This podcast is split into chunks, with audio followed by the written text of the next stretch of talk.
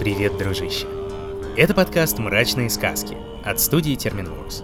Меня зовут Митя Лебедев, и здесь я читаю народные предания и легенды России и стран Европы. Веками люди в этих старых сюжетах сосуществуют с древним злом. И нечистая сила милует их, если соблюдать обеты, уметь договариваться. Но иной раз даже самый прочный договор может обернуться бедой. На то они и мрачные сказки. Сказки четвертого сезона все так же доступны всем желающим по подписке. В описании по традиции оставили все необходимые ссылки, где лежат закрытые выпуски. Например, самый свежий из них прямиком родом из Ирландии, о мистическом повелителе ворон, который терроризировал трех местных принцев. Да и всю округу в придачу не жаловал. И что-то как-то мы подумали, раз уж хорошо пошло ирландское предание, почему бы и не продолжить? Тем более гость у нас нынче соответствующий. Приготовься, дружище. Сегодня в «Мрачных сказках» не только лингвист и кандидат филологических наук, но и певица, музыкант-мультиинструменталист, основательница и бессменный лидер легендарной группы «Мельница». Я сам не верю, что это говорю, Хиловиса. Наталья Ошей. Наталья, добрый день. Добрый день. Да, судя по всему, это просто, ну, невероятный подарок для огромного количества любителей мрачных сказок, как минимум потому, что под каждым вторым, наверное, выпуском нам писали, а позовите Наталью, а будет у вас Хиловиса, а вот, да. И большой это подарок лично для меня, потому что вот благодаря песне «На север» появился наш другой подкаст «Мифы» про скандинавскую мифологию. Благодаря господину горных дорог, лорду Грегори и Анге Гордону я вообще с женой познакомился, и... Да, и сына, и обеих дочерей я укачивал тоже под ваши, Наталья, песни, если если честно. И под дверь Тамерлана, и под э, вот ту, которую вы для Варкрафта записывали, если Волшебно. Да, да, кстати, я знаю, что песня Джайны — это одна из излюбленных колыбельных. Максимально хорошо, Говорят. Да. Поэтому... Но я должна сказать, что, честно говоря, свою меньшую дочь я укачивала под э, The Rains of Castamere. Это тоже очень хорошо. То есть мой кстати. младший ребенок, он рос под вот это In cloth of gold, in cloth of red, a lion still has claws. And mine are long and sharp, my lord, as long as sharp as yours. And so he's called. Да, ой, как хорошо. Повеяло, да, сразу? Ух, да. Собственно, да, я постараюсь как-то худо-бедно сладить с собой, все-таки провести этот выпуск. Да, Наталья, мы по традиции начинаем с такого вопроса. Какое место сказки занимали и, может быть, продолжают занимать в вашей жизни? У меня до сих пор две полки книжек сказок. Так что, мне кажется, это исчерпывающий ответ на вопрос. Да, максимально. Ну, собственно, множество вот фольклорных мотивов, сказочных мотивов, они же легли в основу и э, песен мельницы. Что... Да, они были да. мощно нами переработаны, но, конечно, да, то есть я до сих пор плаваю в этом инфополе, как транзитная касатка. Да, то есть это и наш фольклор от э, оборотни невесты Полоза, да, до зарубежных, там, европейской Рапунцель, да, китайской конечно. Кицуны, да, о, японской точнее, да.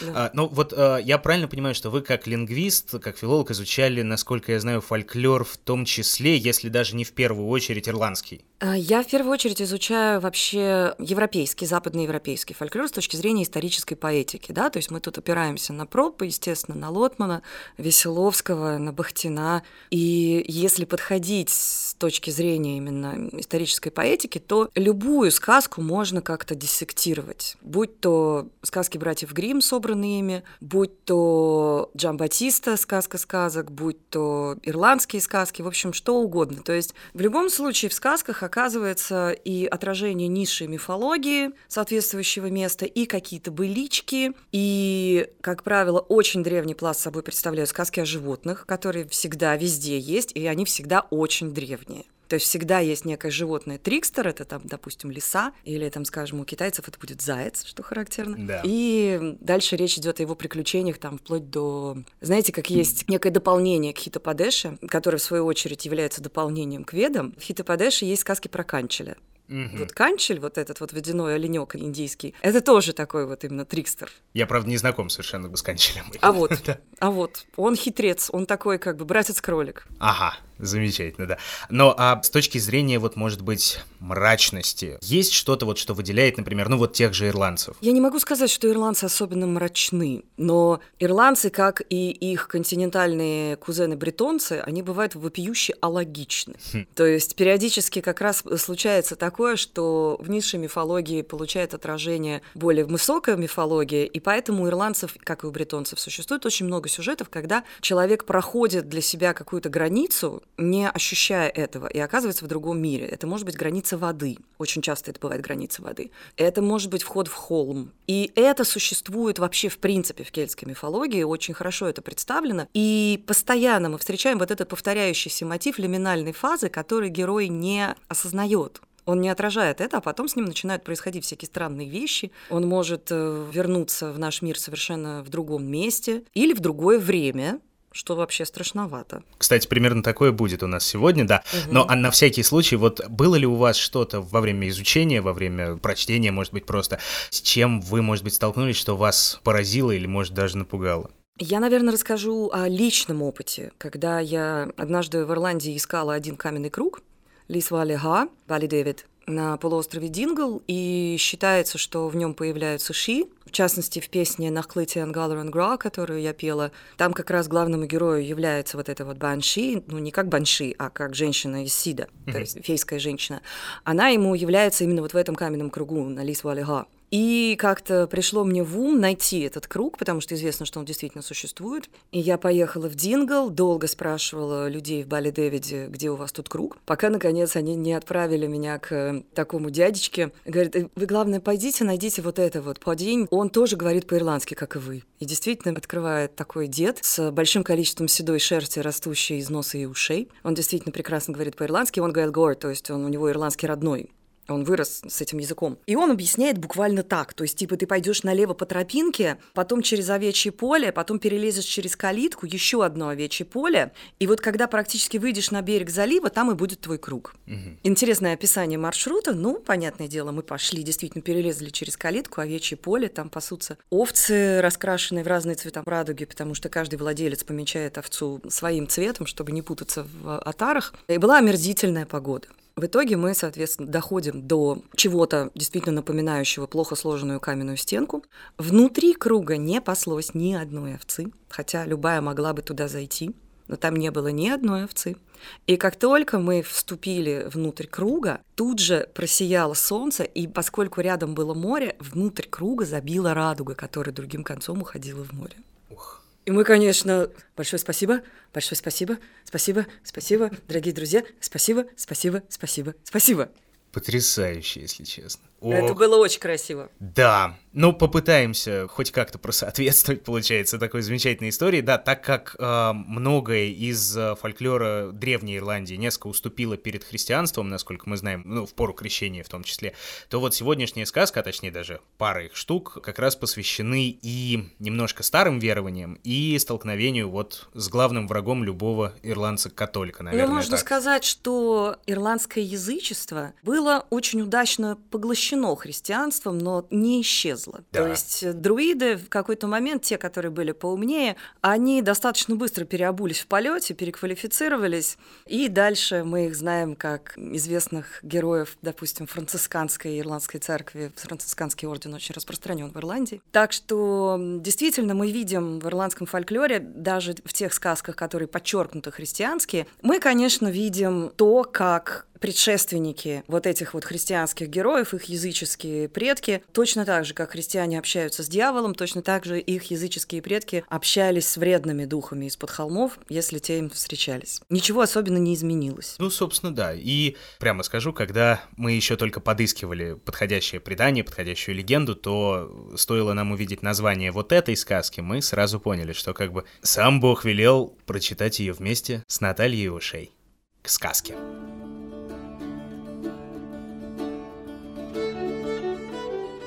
В далекие времена в одном городе, каковых много в Ирландии, и все же который ни на какой другой похож не был, жила графиня Кэтлин О'Шей.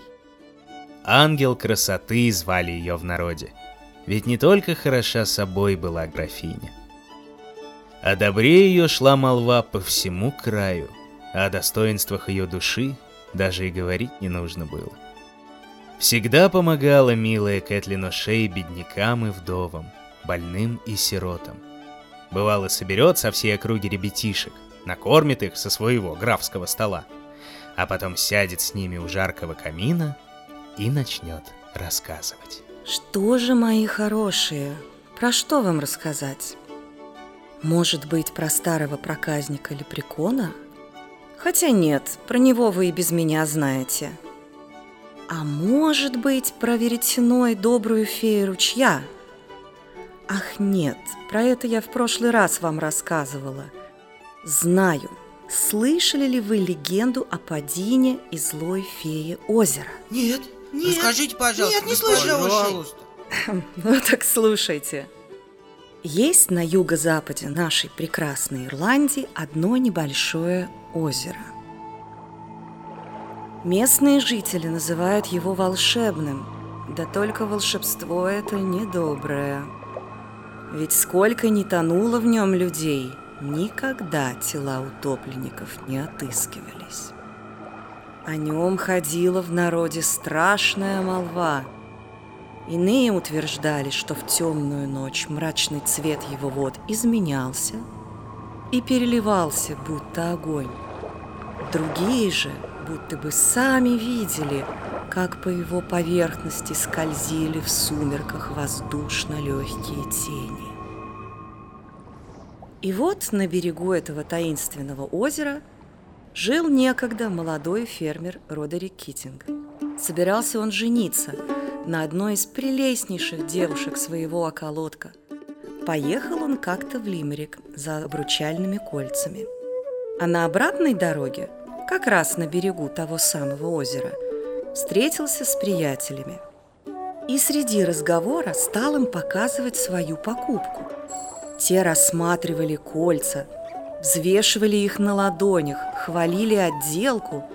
Но только Родерик хотел забрать кольца – как одно из них вдруг выскользнуло у него из рук, покатилось по крутому берегу к воде и упало в озеро. Посмотрел ему Родерик вслед, печально развел руками и понурил голову. Ни кольца ему было жалко, хотя оно и стоило целые полгинеи. Боялся он того, что примета-то была уж очень нехорошая. Его приятели стали над ним подтрунивать, чтобы хоть немного утешить. Но Родерик их не слушал, а все только упрашивал достать с дна озера то кольцо и обещал за то щедрую награду. Во всей его деревне не нашлось храбрецов. Ведь еще в детстве от нянек каждому пришлось наслышаться про это озеро такого – что и теперь в ясный солнечный день мороз по коже пробегал. Огорчился Родерик и сказал. Ну уж если не хотите опускаться за кольцом, дашь за славную награду. Мне остается одно – идти назад в Лимрик и покупать другое кольцо. Но тут раздался тихий голос. Постой, любезный Родерик. Это сказал один бедняк по имени Падин – Всем в округе был он известен своим тихим и кротким нравом, своей услужливостью и странными привычками. И знали, что всю свою жизнь проводил он в переходах с одного места на другое и никогда больше двух дней нигде не мог усидеть. Постой, Родрик Китинг, если ты обещаешь и мне такую же награду, как им, так я берусь достать тебе кольцо, хоть бы оно упало на дно самого глубокого омута во всем озере. Китинг несказанно обрадовался. Тогда Падин, не говоря более ни слова, быстро разделся и бросился в воду. Долго ли, глубоко ли он нырял, сказать трудно. Но вот только он опускался, опускался и вдруг очутился на суше. Едва опомнившись от изумления, стал Падин оглядываться во все стороны. Вокруг него было такое же небо, такой же свет, такая же зелень, все как и на земле. Но почему-то другое. Перед ним, сколько было глаз, раскидывался великолепный сад с тенистыми аллеями и извилистыми дорожками, с прозрачными ручейками и широкими изумрудно-зелеными лужайками. А на самой середине сада стоял большой, богато убранный дворец – которому отовсюду вело множество стройных и красивых лестниц. К нему и направился Пуадин. Гуляя по саду, бедняк увидел повсюду молодых поселян. Они сгребали в стога душистое сено, укатывали дорожки и преспокойно мурлыкали себе под нос песенку. Каково же было его удивление, когда между ними увидел он своих старых знакомцев. Да вот только все они недавно в этом самом озере утонули. В испуге он едва-едва дотащился до дворца. Когда же Падень вошел в двери, он увидел, среди великолепной залы сидит на высоком стуле толстая-притолстая водяная фея. Глаза у нее с добрая лукошка, губы вздуты, как у старой рыбы, а из-под этих губ выглядывают два ряда больших и длинных зубов – Здравствуй, Падин. Зачем к нам пожаловал? Да я за кольцом сюда явился. За кольцом Родрика Китинга. Нельзя ли будет мне получить его? Всего-то. Ну уж так и быть. Держи, вот твое кольцо. Ох, э, спасибо, добрая и милая фея. А скажи-ка мне, а как бы мне отсюда выбраться, чтобы опять на землю попасть? На землю? Так значит, ты не затем явился, чтобы на мне жениться? Нет уж, Падинь.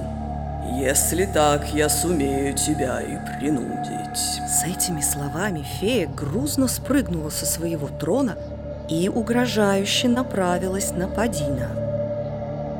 Да, да, да погоди, добрая хозяйка, ты прежде выслушай меня. Я, конечно, женюсь на тебе очень охотно, но ведь согласись, нельзя же мне оставить у, у себя чужое кольцо.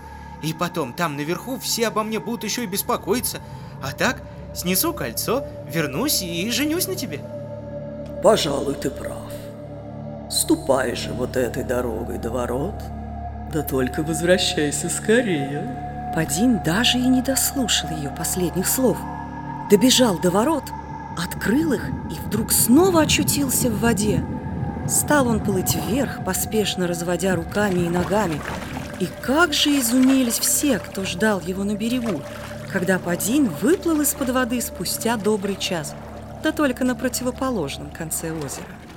Госпожа Кетлин, а что же, Падин так и не вернулся к злой озерной фее? Конечно, не вернулся, мои хорошие.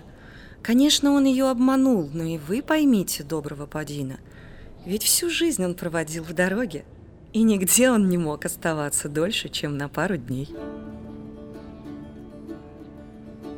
Все любили графиню Кэтлин О'Шей. Горожане зажиточные пытались следовать ее примеру, а бедняки чуть ли не молились на нее, ведь для них она была единственной надеждой. До одного дня –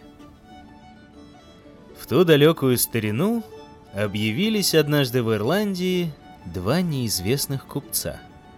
Никто о них прежде не слышал, и все же они прекрасно изъяснялись на родном для каждого ирландца языке. Их черные, как смоль, волосы перевивала золотая лента, а одежды сверкали редким великолепием. Оба казались примерно лет 50. Лоб им избороздили морщины, а бороду уже тронула седина. Остановились они в гостинице, и никто не знал, чем они торгуют и зачем вообще приехали в Ирландию. Одни смельчаки попытались было разузнать об их намерениях, но все тщетно. Купцы жили скрытно и уединенно. Занятий у них не было никаких, и они целыми днями только и делали, что считали да пересчитывали золотые монеты, которые хранили в больших денежных мешках. Лишь через окна их комнаты можно было в сумерках увидеть желтый блеск монет. Но вот как-то однажды пришла к ним хозяйка гостиницы. Господа хорошие, как же это так получается? Вот вы такие богачи, все пересчитываете свое великое добро.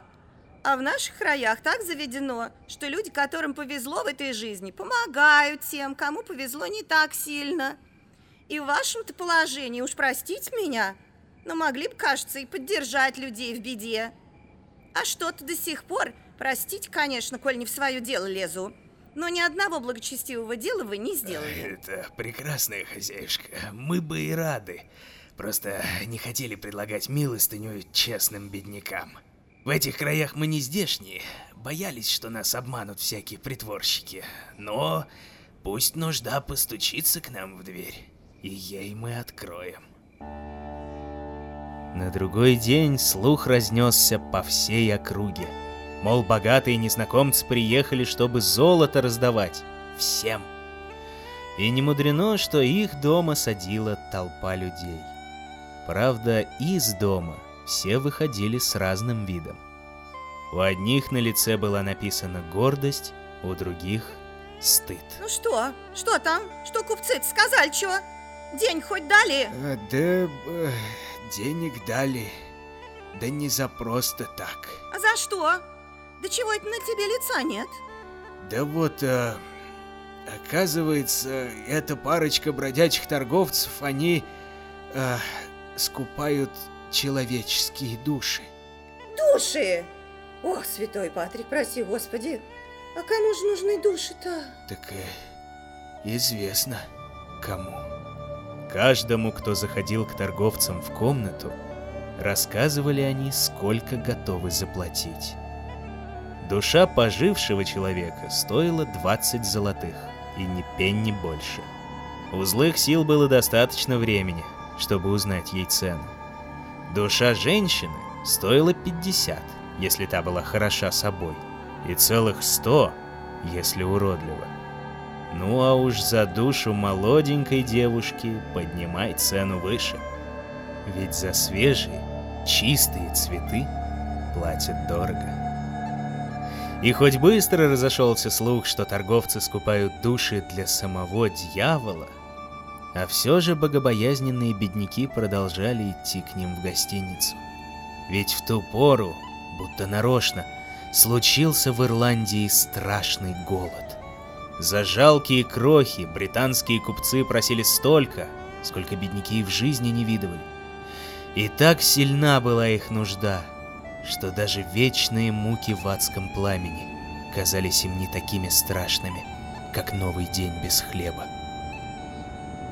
Но вот слух дошел и до дома графини Кэтлин О'Шей. Как только услышала она, что злодеи воспользовались народной бедой и теперь крадут у Бога человеческие души, тотчас же вызвала она к себе дворецкого. Скажи, Патрик, сколько золота в моих сундуках? Сто тысяч монет, любезная леди. А сколько драгоценностей? Э, на ту же сумму, что и золото, любезная леди. А что стоит все имущество в моих замках? Мои леса и земли? Вдвое больше, чем у вас денег и драгоценностей, ваше сиятельство. Что ж, прекрасно, Патрик. Продай все, кроме золота, конечно. И принеси мне, что выручишь. Я хочу сохранить только свой дом. За два дня приказания благочестивой Кетлин были выполнены, и все вырученные богатства были розданы беднякам по их нужде. Однако, рассказывает предание, это не входило в расчеты дьявола. Ведь для него не осталось душ, которые он мог бы скупить. И вот в один вечер неверный слуга открыл черный ход подлым купцам, и те прокрались в покое благородной дамы, чтобы унести последние остатки ее богатства. Напрасно дворецкие и добрые служанки пытались спасти содержимое обмелевших сундуков. Жулики сатаны были сильнее. Быть может, как добавляет легенда, стоило бы любому из них только перекреститься, как прихвостни дьявола обратились бы в бегство. Но они из последних сил защищали оставшиеся крохи золота графини, и руки их были заняты. Так кража свершилась. Когда вскоре бедняки вновь обратились к ограбленной Кэтлин за помощью, та лишь развела руками. Я сама оказалась обманута злыми силами, и теперь не могу поддержать вас в вашей нужде. Знаю, что прошу невозможного, но не поддавайтесь искушению дьявола. Не обрекайте души на вечные муки из-за жалкого золота. Прошу вас лишь об одном. Потерпите немного. Недавно пришла мне весть, что совсем скоро из восточных стран к нам в город прибудет и хлеб, и прочая провизия. Столько, что хватит каждому. А, сколько ждать, ваше сиятельство? Сколько ждать? Всего лишь Всего лишь восемь дней. Лишь горьким молчанием ответила ей толпа. Восемь дней. Для истерзанного голодом бедняка восемь дней были целой вечностью. И чтобы спасти каждого от голодной смерти, требовались бы огромные деньги. Даже у всех зажиточных горожан столько не было. И теперь беднякам предстояло либо погибнуть, либо, отвергнув заповедь Святого Евангелия, совершить низкую сделку и запродать свои души. Лучший дар щедрой руки всемогущего. А у Кэтлин уже не было ничего. Даже свой последний дом она отдала страждущим. Двенадцать часов провела она в слезах, не зная, что и делать, и лишь молилась о спасении города. Но на следующее утро слезы на ее лице высохли, и холодное отчаяние, будто восковая маска, отпечаталось на ее лице. Тогда графиня решительно поднялась и отправилась в ту самую злосчастную гостиницу, к продавцам человеческих душ. Что вам угодно, любезная леди? Я слышала, что вы покупаете души. Э, Да, э, кое-что еще удается купить. Но, э, несмотря на все ваши старания, синеглазая святая. Так зачем же вы здесь? Сегодня я пришла заключить с вами сделку. Вот, Сделки это по нашей части. Какую же? У меня есть душа для продажи, но она стоит дорого. Ну, дорого или нет решать нам. Хотя цена и не имеет значения, если она э, драгоценная. Ведь душа, как бриллиант, ценится по чистоте. Рассказывайте, кто там у вас? Какая-нибудь знатная старуха? Э, Или кто из ваших молодых конюхов? О, а может быть, ребенок? Ребенок бы стоил и правда дорого. Это моя душа. Сатанинские посланники так и задрожали. Даже под лайковыми перчатками показались острые, словно бритва коготки. Их маленькие серые глазки так и загорелись. Душа самой Кэтлин чистая, незапятнанная, непорочная. А, Вот это добыча. А э, сколько же ты просишь, красавица? Сто... сто пятьдесят тысяч. С золотом. Если столько у вас найдется, конечно. Столько у нас найдется. Изволь. И торговцы протянули Кэтлин пергамент с черной печатью. Едва дрогнув, графиня поставила свою подпись, как того и требует дьявол, собственной кровью. Денежки ей были тут же отсчитаны. Вернувшись домой, она вызвала к себе дворецкого. Вот, раздай эти деньги. На это золото бедняки протянут оставшиеся восемь дней. И больше ни одна душа не попадет к дьяволу. Э, Любезная леди, прошу прощения, а откуда? Да, вот еще, Патрик. Я буду в своей комнате и прошу, пусть меня никто не тревожит. Как прикажете, э, любезная Кэтлин. Так прошло три дня. Бедняки всего города на вырученные графиней деньги купили все, что только могли купить. И хоть и впроголодь, но продолжали жить. И только графиня ничего не ела. Она так и не вышла из своей комнаты ни разу. Никого к себе не звала, не открывала дверей. Наконец, на третий день обеспокоенные слуги вломились в покои графини и нашли ее на постели, холодной и недвижимой. Она умерла от печали. Спустя восемь дней тяжело груженные корабли из восточных земель доставили голодающей Ирландии несметные запасы зерна. Голод кончился. Но не было шумного пира, не было праздника на улицах города, не было радости в глазах ирландцев. Одни только слезы по погибшей графине. И лишь на девятый день появилась в городе сгорбленная старуха. И каждому встречному, особенно если тот был в глубокой печали и шел, понурив голову, говорила. Вы разве не слышали? Графиня продала душу самому дьяволу, но рано радовался нечистый. Бог, Господь наш, объявил торг этой души недействительным. Столь прекрасна была в своем милосердии нежная Кэтлин О'Шей, что договор с нечестивыми купцами обратился в пепел.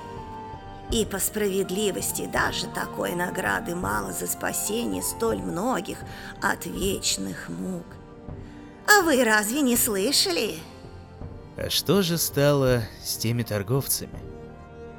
В тот день, когда графиня вышла от них, купцы исчезли из гостиницы без следа. И никто так и не узнал, что с ними сталось. Правда, поговаривают блэквотерские рыбаки, будто по приказу Люцифера их заточили в подземную тюрьму. И будут они томиться там до тех пор, пока не сумеют снова заполучить душу Кэтлин. И на этих словах рыбаки добавляют, усмехаясь в усы. Мол, единожды ускользнула, и никогда больше не попадется им такая душа, как была у графини Кэтлин О'Шей.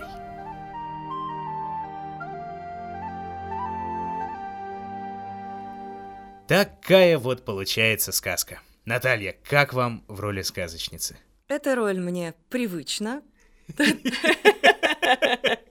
Знакомо, привычно и приятно. Это радует. А за кого больше всего вот в этом конкретном случае понравилось вам больше читать? Ой, ну я вообще очень люблю разговаривать на разные голоса, но, конечно, мой любимый персонаж здесь это злобная фея. Да, она была потрясающая, совершенно восхитительная. Колоритная такая тётка. Максимально получилось. И старуха мне тоже очень понравилась. Да, Она старуха трогательная. Трогательная вышла, именно да. Наталья, огромное вам спасибо. Это было волшебно. Спасибо. До свидания. До свидания. Напомню, что в гостях у нас была невероятная Хиловиса, Наталья Ошей. Ну, а это был подкаст «Мрачные сказки». Пиши в комментариях, удалось ли нам сделать не выпуск, а подарок, и какая это сказка, грустная или все же хорошо заканчивается. Ну и советую, с кем еще можно поговорить в новых выпусках, хоть и приближается уже неумолимо финал сезона. Подписаться на «Мрачные сказки» можно в мобильном приложении и на сайте SoundStream с пробным периодом в 14 дней, а еще в Apple подкастах, ВКонтакте через ВК Donuts, на Патреоне и на Бусти. И как водится, оценки, лайки, отзывы, рекомендации, что можно чудесного, мрачного и сказочного прочитать в этом подкасте. Ну а на сегодня все, дружище. Все. Ты хозяин верных слов, господин чертополох, ветер северных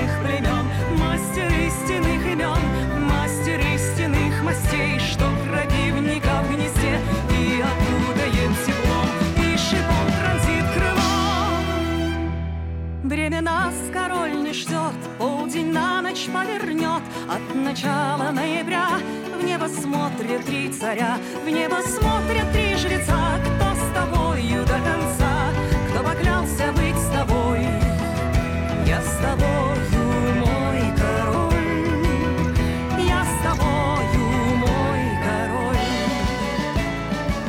Находил и читал сказки Дмитрий Лебедев.